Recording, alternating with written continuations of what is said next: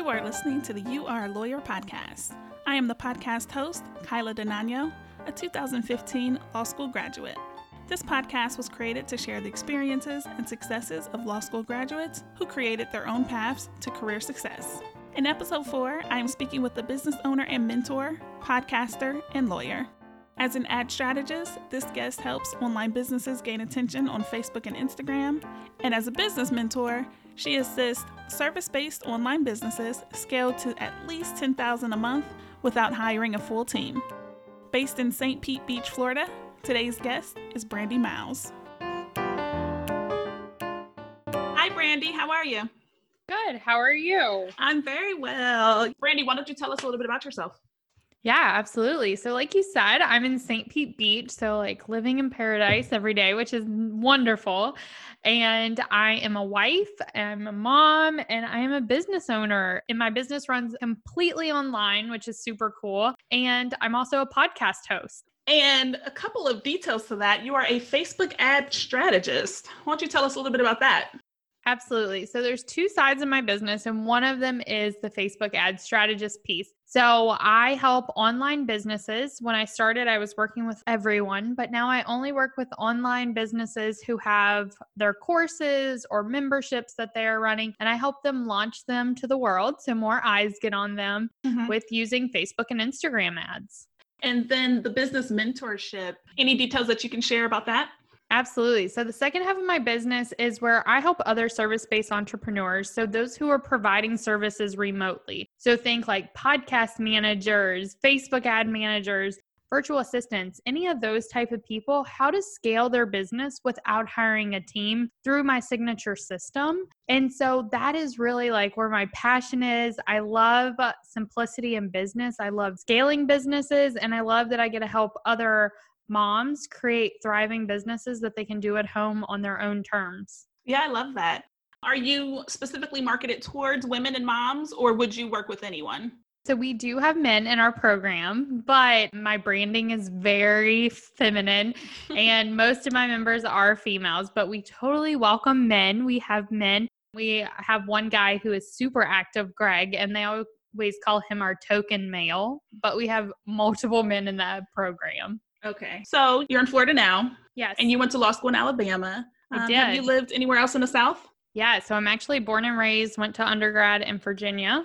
So I double majored history, international relations with a minor in African studies. So I really thought like I was weighing my options as a senior in college. Like, okay, so you go to a law school or you go get your PhD and the PhD route didn't sound that intriguing to me. And then teaching high school did not sound that intriguing to me. So the next step was law school. Okay. And then I went to law school in Alabama. And then we lived in New Orleans. And now we're in Florida.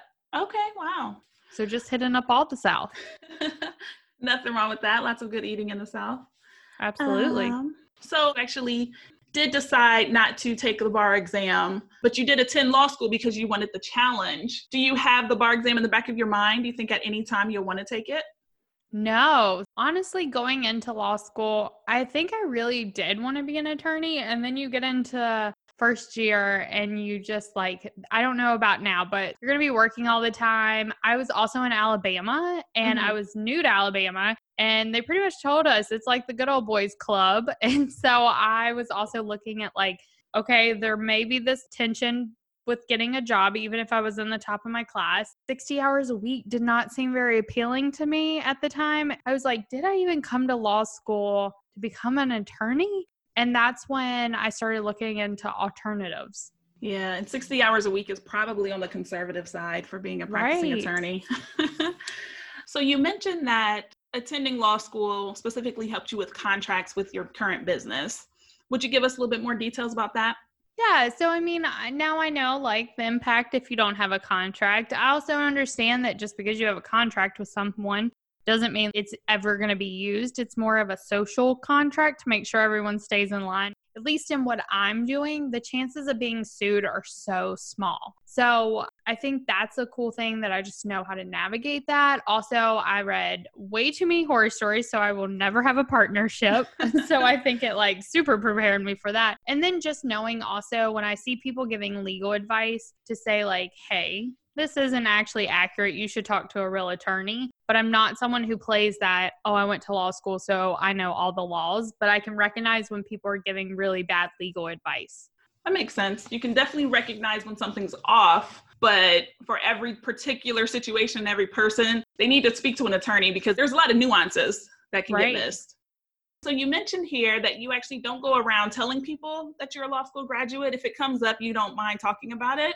No, I mean, it's part of my story, but I'm not like, oh, I went to law school. I think that it's just a piece of my education, just like we don't go around and be like, oh, I went to a four year college and got a bachelor's degree. And then when people find out you do go to law school, they're like, oh, you know, like that's fine, but it's not necessarily something I'm just going to like post around. Because yeah. also, when people know that you went to law school, they immediately think that you're an attorney and want to ask you all the legal advice in the world. I had to teach myself to start mentioning my law degree when it would benefit me or when it would help strengthen the conversation. A lot of times people think you're just giving, you know, your two cents and they're like, "No, I actually do have some kind of a foundation in what I'm saying." Right. So it's a little bit different if you decide to not go directly and become an attorney. It's kind of 50-50 whether or not people even mention that they are a law school graduate. I've noticed. Yeah, and I honestly don't even know if it's on my LinkedIn profile or anything like that. It's just like it was I did it. Cool. Let's like, there was other more impactful pieces of my life. Yeah.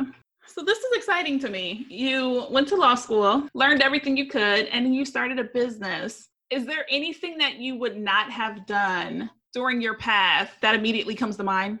So I didn't start this business right after law school. I actually was in direct sales for 6 years.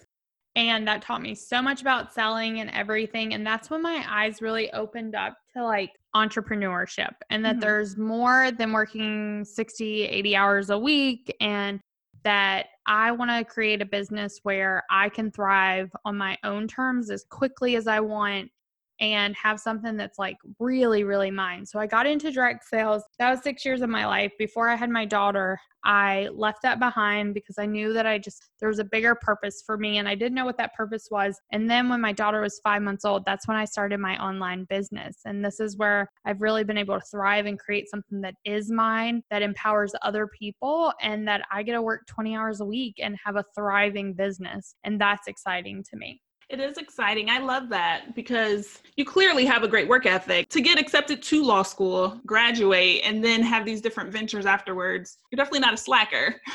so, no, not by any means.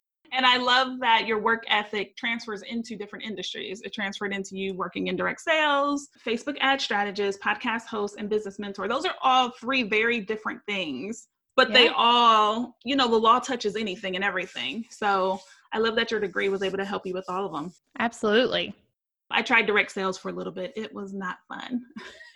it taught me a lot. I could sell ice to a Eskimo, but it is not an easy industry. No, it's not. Yeah, I loved it though.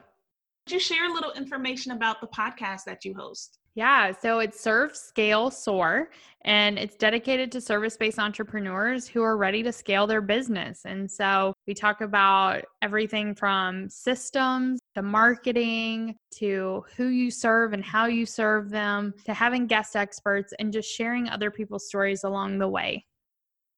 So, did you have any questions for me or any comments or anything? No, I think this was great. All right, thank you. Thank you for listening to You Are a Lawyer. Subscribe to the show wherever you find your favorite podcast, including Apple Podcast, Google Play, and Spotify. New episodes are released every other Thursday. Leave a comment on our Instagram or Twitter pages. You can find those details in the show description. Feel free to contact me at Kyla at youarealawyer.com. Have a great day.